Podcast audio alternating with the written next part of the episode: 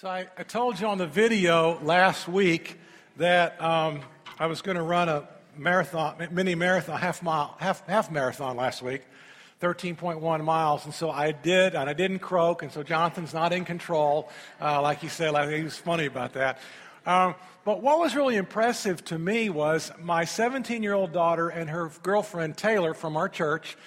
Um, they both got online and found a plan to how to run a mini marathon. And so they got online and they followed this plan. And I was really impressed with how they had certain miles and then they had long runs on the weekend. And Emily and Taylor would run, you know, four, four months ago, five miles on a Saturday and a few miles during the week, and then seven miles on a Saturday and a few miles during the week. And they got all the way up to 11 miles. And it was really, what impressed me the most was the plan. Now, everybody in the room makes plans.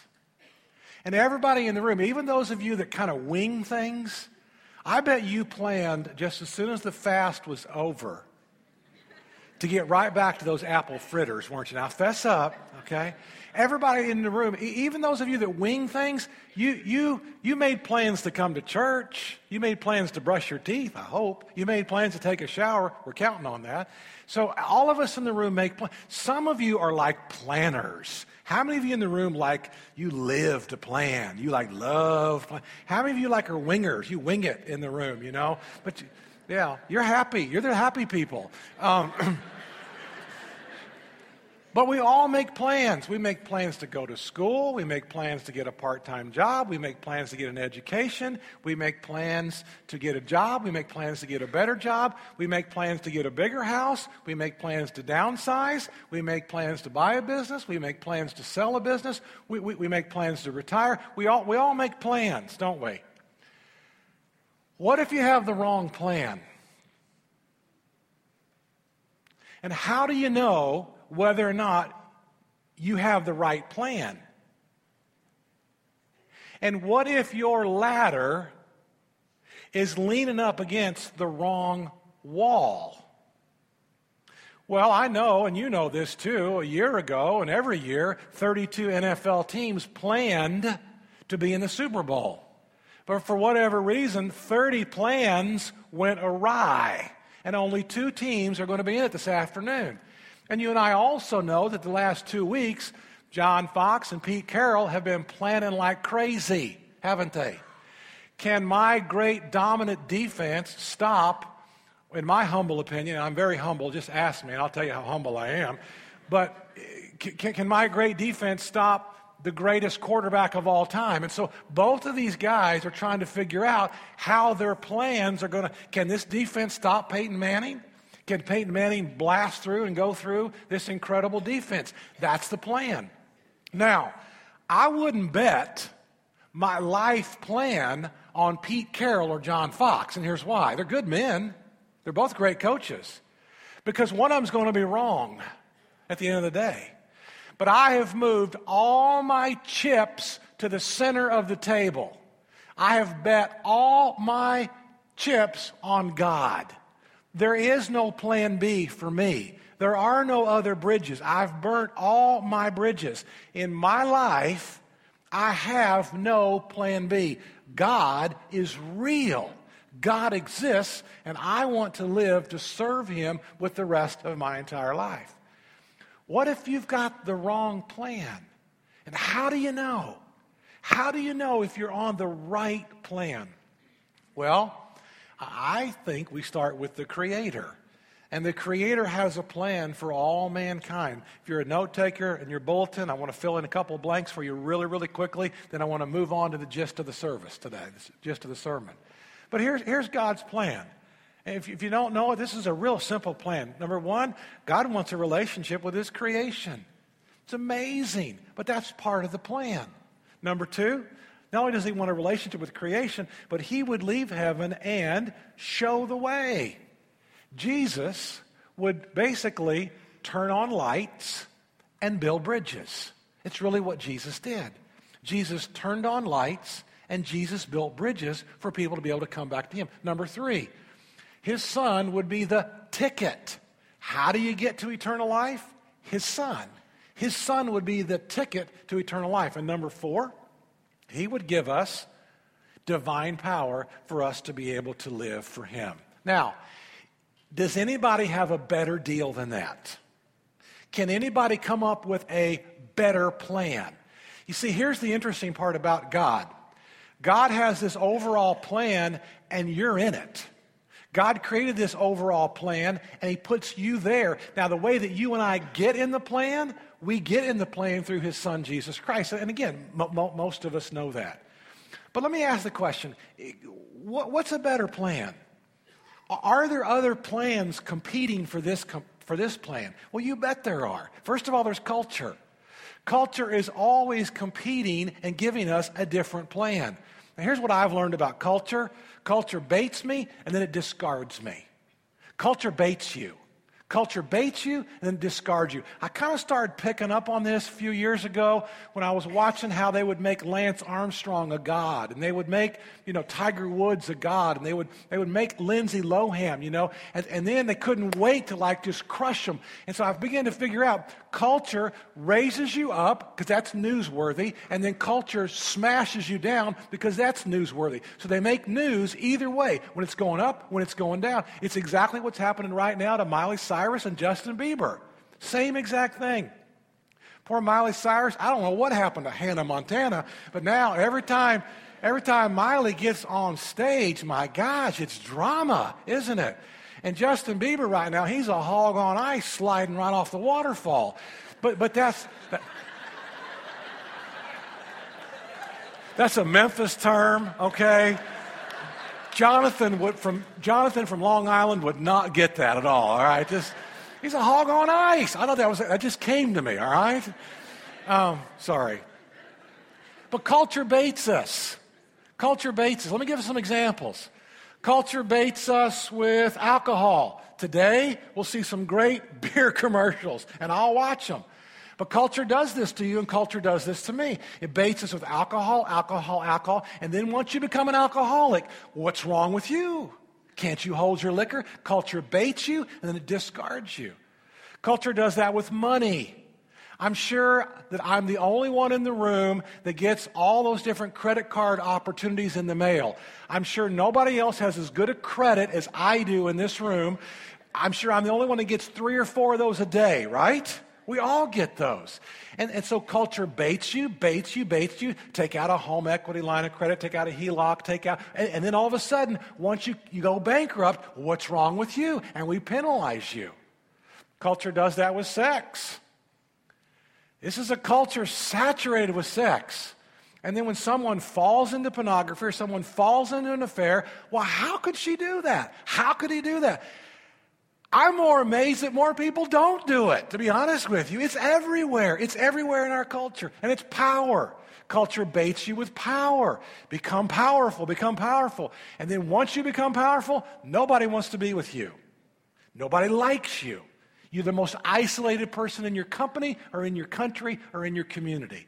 So culture baits us, and then culture discards us. So is that a better plan than God's plan? I, I don't think so. Well, what about another plan? What about the plan of world religions? If you think about every world religion, they're all exactly the same. Every world religion, Taoism, Hinduism, Buddhism, you fill in the blank, they all have us at the bottom of the mountain. We're down here in the valley, and somehow we got to find our way up to the top of the mountain. And we take this path, or we take this path, or, or we circle around this way. Every world religion, nobody gets there. Nobody can find it, but every world religion sets you on a journey that nobody can ever get to. Jesus said, No, that's not how this is going to work.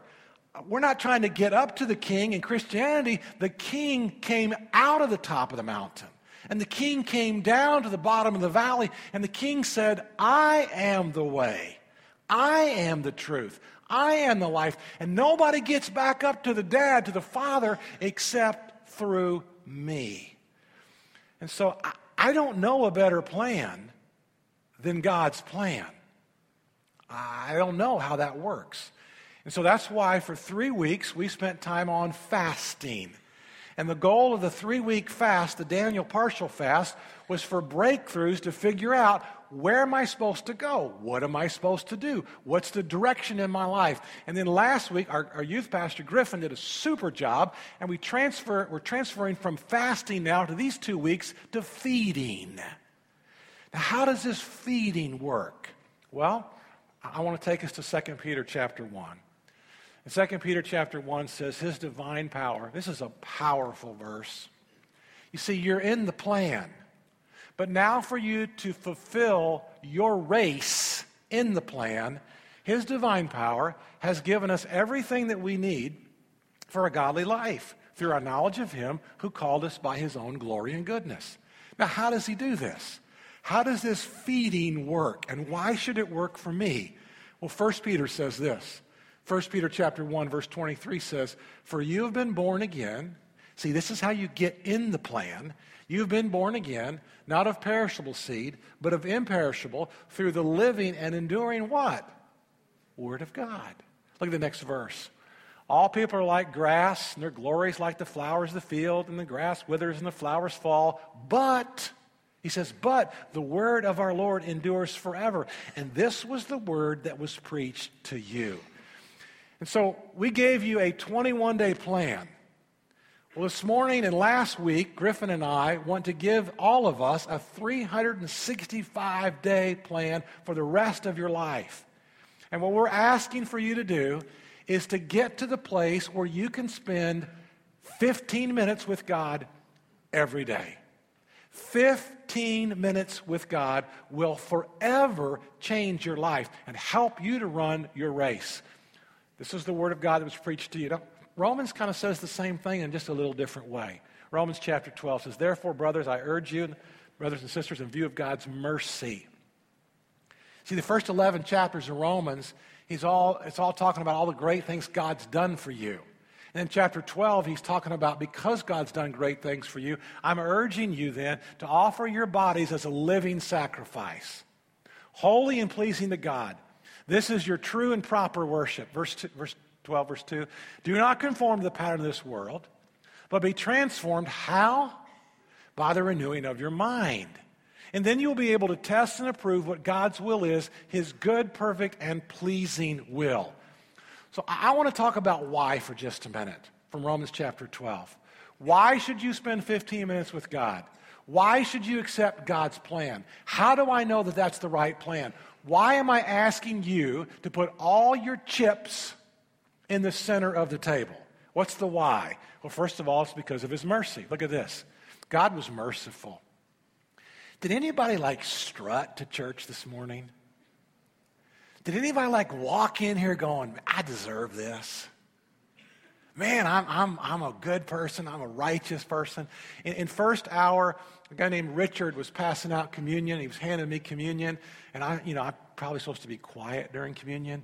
But I said, how you doing? He said, better than I deserve. Said, yeah, that's exactly right. Because of God's mercy. Why would we renew our minds? Why would we be transformed? Why would we dial into God's plan? Why would we spend 15 minutes with God every day? Because He's been merciful to you. That's the why. What's there's the what. The what is I now offer God me. I offer Him myself. You offer Him you. That, that's the why. What's the how? The how is the renewing of your mind. If you and I do not renew our minds, a short period of time, we're in real trouble, right? Seven of you, the rest of you are in good shape. Uh, we're, we're, we're, in trouble, and we, and we know that. We know we have to renew our minds, don't we? What are the results if we do this? The results are this. This is cool. It's pleasing to God. If we renew our minds, we transform our minds, we know that we will then be able to understand God's perfect will. All right, I want to go back to 2 Peter where we started with these verses and then read a few more verses. And I got a whole lot of application to you. Are you still with me? All right, 2 Peter chapter 1, verse 3 again. This is so important because you have a race to run. And you're in the plan. And God has a plan for your life. So here's what he says. This is so important that his divine power has given us everything we need for a godly life through our knowledge of Him who called us by His own glory and His own goodness. Look at the next verse. Through these, He has given us His very great and precious promises, so that through them you may participate. This is your race. You and I are to participate in the divine nature, having escaped the corruption in the world caused by evil desires. Verse 5. Now he tells you how to do this. Now, I want to make some application of this in just a minute. He tells you what to do. I don't know that we know how to do this. Because if we already knew how to do this, we'd be doing this. You see, maybe there's 10 of you in the room that, that don't understand all this, and we're so glad you're here. But most of us in this room, we get it. And we know the what, but we just, we really don't know how. If we knew how, we would already be doing it.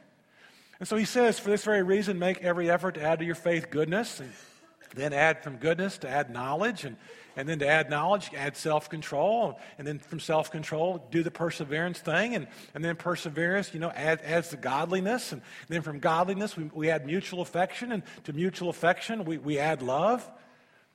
And if you possess these qualities, Peter said, in increasing measure, or how do we increase? If we knew how to increase, we'd be increasing. But really, I've been staying stuck for five years. I, am really not more this way than I've been for five or six years. I'm still stuck. But he says if you possess these qualities, increasing measure, they will keep you from being ineffective and unproductive in your knowledge of our Lord Jesus Christ. Verse 9 says this. But whoever does not have them is nearsighted and blind, forgetting what they have, that they have been cleansed from their past sins. Okay, Hang on to that. I want to tell you a true story that has affected my life deeply. This is a story that I think about all the time. And this is a story that every year helps me with my New Year's resolutions. And you know why you've already broken all your New Year's resolutions? Because they were too big. Your New Year's resolutions were too large. So you had a New Year's resolution where you've never read the Bible before, and your New Year's resolution this year was to learn Hebrew.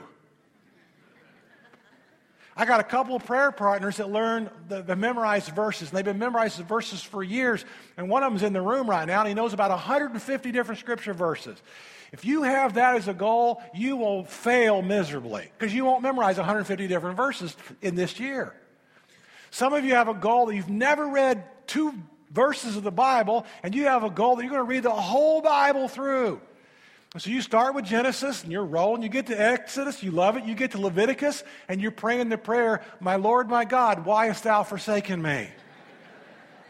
you, you, you won't do it. If you've never exercised in the gymnasium and you say, okay, I'm going to sign up and I'm going to work out for two hours a day, you, you're not going to do that. The next day you're so doggone sore you think you got the flu. You can't even move, right? And so, so this is a story, a true story that has impacted my life, and I want to share this with you. It's called the butterfly effect. In 1963, MIT, which stands for Massachusetts, a meteorologist by the name of Edward Lorenz. Now, he was running simulated weather patterns on a computer. And so, for the students in the room, the computers were not like this and like this thick. Back in the day, in 1963, computers were larger than tanks, okay? They, they, they were huge. He's running simulated weather patterns on, a computer. And he was trying to figure out what would happen like with wind that took place in Brazil. Would wind in Brazil have any impact on Brownsville, Texas? How, how could wind over here have any effect over here? And so he had this formula. And the formula that he was running in these simulated weather patterns was 0.506127. 0.506127. Well, one day he was in a hurry, had a meeting to run to, he leans over his computer, and he just types in 0.506. He rounds off to 0.506. Now, the difference is less than one one thousandth of 1%. Now, if you're not really good with math, that's like a few pennies on hundreds of thousands of dollars. If you're still not good with that analogy, it's really, really small. Okay? He, just, he came back from his meeting three hours later, and was shell shocked by what he discovered. He discovered that a puff of wind, like the flapping of a butterfly's wings in Brazil, given enough time and given enough distance, would cause a tornado in Brownsville, Texas. That grew wings. I thought that was funny. That grew wings uh, in the academic community, and it became known as the butterfly effect. And the butterfly effect is basically you do something really, really small, really, really tiny, but given enough time and given enough distance, it begins to impact your life. See, I, I think that's what we do with our faith. If you've never read the Bible before, maybe it's one minute a day. If you've never prayed before, maybe it's, it's not trying to, you know, pray for two hours. You're not going to do that. If you've never exercised, it's probably not a two hour exercise. Maybe it's a 30 minute, maybe it's a three minute walk, okay? If, if you eat terribly, maybe it's not all this, but you just, the butterfly effect is what begins to transform and change your life. And so, that's why we're having Dr. Ben Lerner come next weekend. That's why he's coming to do this conference for us on a Sunday. And he's got five essentials, and it's called Winning My Race. And guess what? None of these things are going to be like, wow, I've never heard that before. But he's going to show us how to do those things. He's going to show you the steps, the butterfly effect, the steps that it takes for you and I to flat change our life. Now, why would we want to do that? Because God's placed us in a race. And He's given us a race that we are to run. So last weekend, um, you know, I, I ran that half marathon. It was D- Danita. Well, let me back up. Emily, my 17 year old, five months ago asked me to run the race. And I said, I'm not going to run a half marathon. I've not run over three or four miles in two decades. I'm not about to do that. So, you know how the wives are always smarter than us husbands. And so Danita comes in the bedroom and she said, Now, when's the last time your 17 year old asked you to do anything?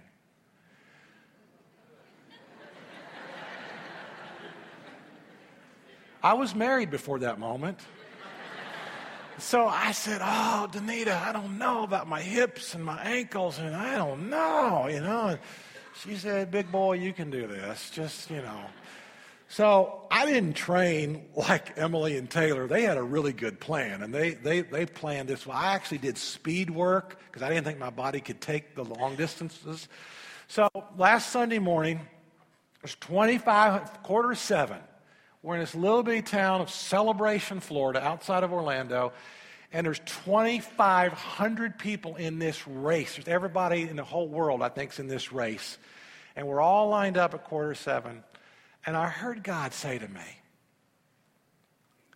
run your race. Just, just, just, just, just run your race. And I'm looking around the other 20, you know, 400 people, 99. Just, I'm not running their race. Just, just run your race. The gun goes off. You can't move for about 45 seconds because there's so many people. The gun goes off, and you kind of find a pace, and I'm running about nine minute miles with about 12 people. And we get to this spot, and uh, this young man, uh, I, found, I asked him what he did, and he's in his third year. He's almost a doctor. And I kid you not, he, he asked me what I did, and I said, Well, I'm actually a minister. And he said, Do you know anything about fasting? We're at mile two. And I, I, said, well, as a matter of fact, I, I, I do. I, just preached on fasting for three. He said, do you know anything about this thing called the Daniel fast? He said, he said, our church last week's got this book from Rick Warren, and we're going to do this partial thing. He said, what is the Daniel fast? I'm going, man, I'm only at mile two. I cannot explain this for the next 11 miles. And, so I, I told him to go on our website. You know, there's sermons. I did. I just. I'm a preacher. I just did three sermons on that.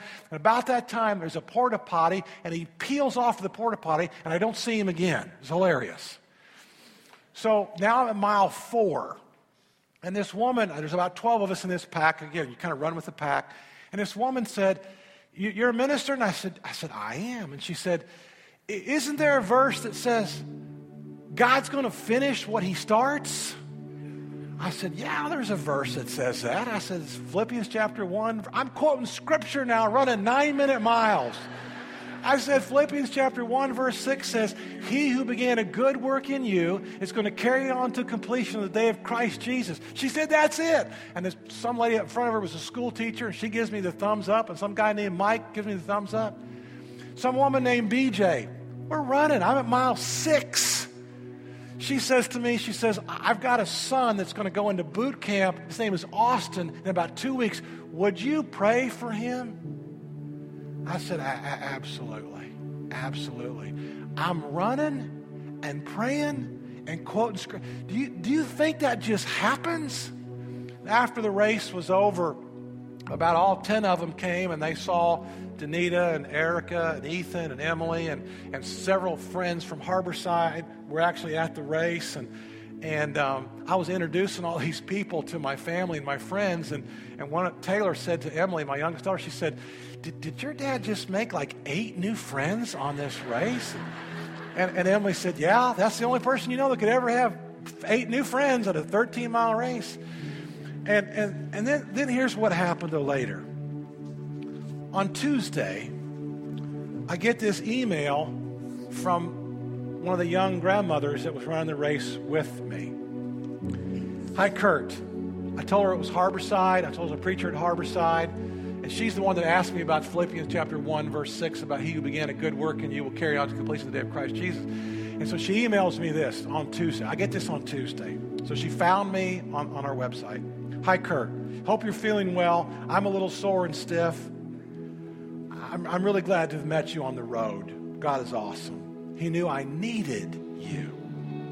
Not to get me through the race, maybe the, the race of life Although I did place fifth in my age group and I got a personal record. But I've been away from church for a few years and I miss it. And I don't know where to go.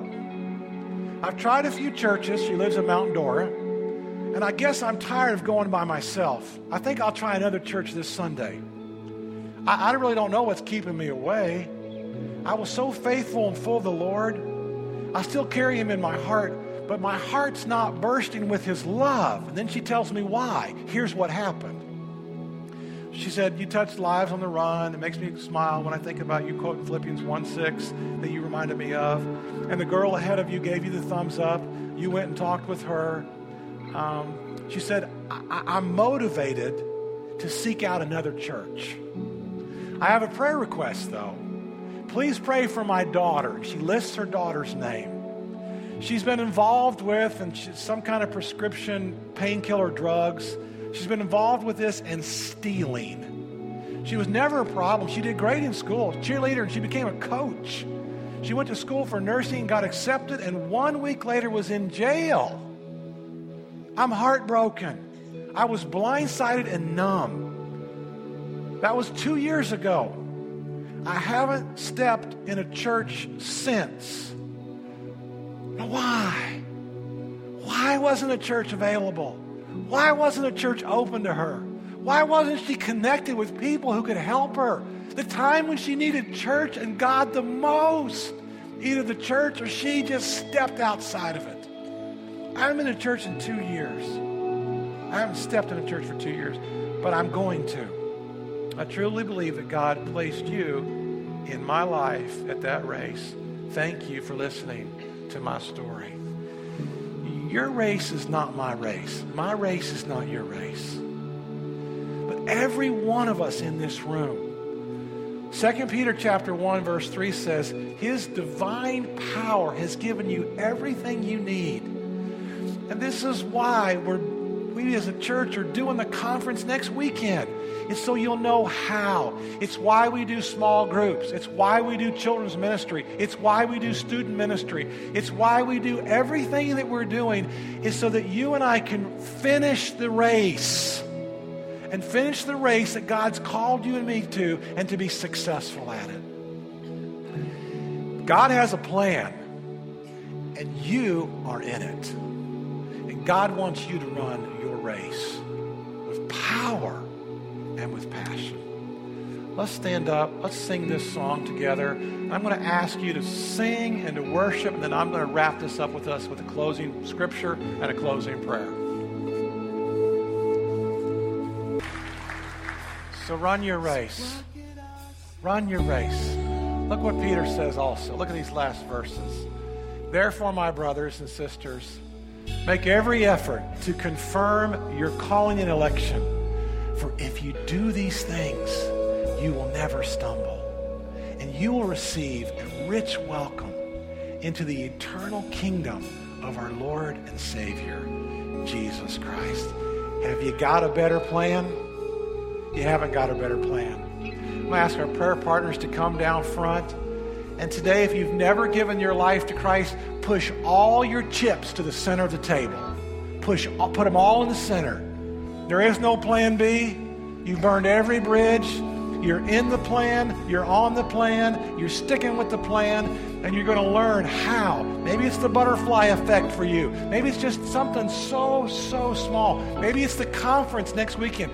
Go out and sign up right now. It may take 10 minutes, but go out. There's bunches of people on computers and kiosks. Go sign up. Maybe it's giving your life to Jesus.